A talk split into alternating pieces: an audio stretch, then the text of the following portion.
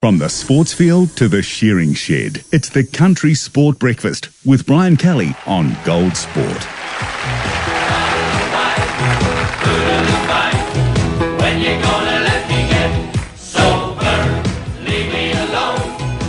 For the first time in 2024, we're going to uh, open a lovely bottle of wine, in fact, a rosé this week, and catch up with Michael Cooper. Michael, good morning and happy new year.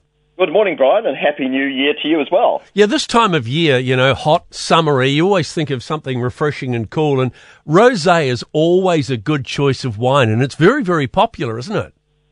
Exactly. Um, and at this time of the year, it really hits the spot. For a long time in New Zealand, uh, Brian Rosé was sort of treated as a, a drink for the ladies. I'm not quite sure why. Maybe it was because it's pink, or maybe because it used to be always slightly sweet, although not now. But it's interesting, it's now widely popular here in New Zealand, and it's not just here.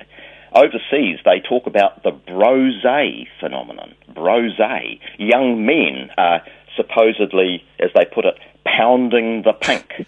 pounding the pink in America is part of the brosé phenomenon. And in, in the UK, I read something the other day that made me laugh. It said that men used to be self-conscious about drinking rosé, but finally they can admit that they enjoy rosé and they can admit it without blushing. well, you have to say it is. You know, when it's chilled, it is very refreshing at this at this time of year, isn't it? You know what we find here at, at, at home. My wife and I. She loves salmon, and oh yeah. Uh, what I find is if you, if if you're lucky enough to be having salmon, and we have it about you know once a fortnight or something, the perfect wine I find to go with it is rosé, just very gently chilled. Yeah. Well, we're sport for choice here in New Zealand when it comes to rosés, and even budget-wise, uh, you know, you can pick up some cheap ones, but there's also some dearer ones, and you've selected what four or five to have a look at. Four or five. They're each about five dollars difference in the price. So we've got got uh, wines here. They're all excellent. Fifteen, twenty dollars, twenty-five, thirty, and if you're feeling rich, there's one at thirty-eight dollars, which okay. is a real star. So, should we start with the uh, most affordable one? Yeah, let's. Thornbury Hawke's Bay Rosé 2023, $15, so it's priced sharply. Um, like most Hawke's Bay rosés, it's made from Merlot with a splash of Malbec. It's sort of bright pink, sort of light-bodied. Um, it's got attractive flavours of peaches and strawberries and watermelon. Um, it's got very good sort of freshness and delicacy, just a touch of sweetness, which is not sort of obvious, but it smooths it, and nice, fresh, appetising acidity. So for $15, Thornbury Hawke's Bay Rosé 2023 is certainly a very affordable and good buy. Then stepping up a bit to $21, Rosé often can come in some very smartly packaged bottles, yeah, which can be part of the appeal.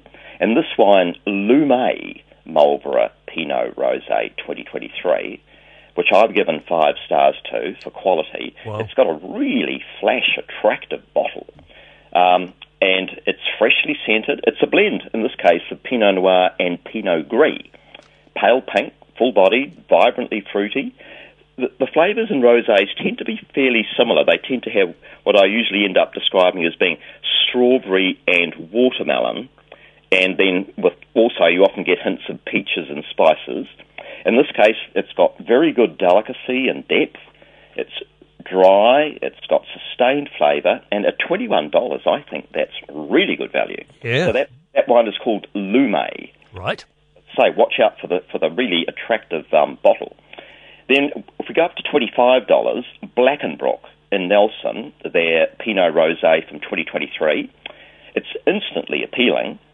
Made, it's a state grown, um, made from hand picked Pinot Noir. It's got sort of a slightly deeper bright pink, and it's absolutely packed with vigorous, berryish, gently spicy flavours, crisp and dry. So that's really a benchmark um, Pinot Rosé from Blackenbrook at $25. And if there's one region, Brian, that I think is leading the way in New Zealand with rosé, I think it's Central Otago. So listeners wouldn't be surprised to learn that they're being made from Pinot Noir. And I think one of the real front runners over the last decade with rosé has been Terra Sancta. Um, and so let's look at the Terra Sancta Bannockburn Pinot Noir Rosé 2023. Now, it's $30, but it, it, this is arguably the best vintage yet of this wine. State grown, hand harvested, and interestingly, unlike most rosés in New Zealand, it's mostly fermented in oak barrels. So it's pale pink, it's full bodied, it's finely balanced, it's got rich peach, strawberry, spice flavours, and that handling in oak barrels has given a, a degree of complexity that you don't normally find in rosé. And so that's $30, Terra Sancta. And then finally, as I say, if you're feeling rich, $38. This is an emerging star wine, in my view, Coal Pit. Central Otago, Pinot Noir Rosé 2023. This one's from Gibbston. It's um, absolutely benchmark rosé.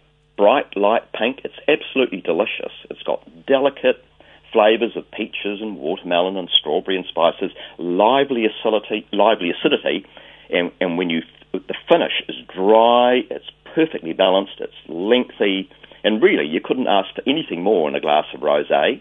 Thirty-eight dollars, Coal Pit, Central Otago, Pinot Noir Rosé, 2023.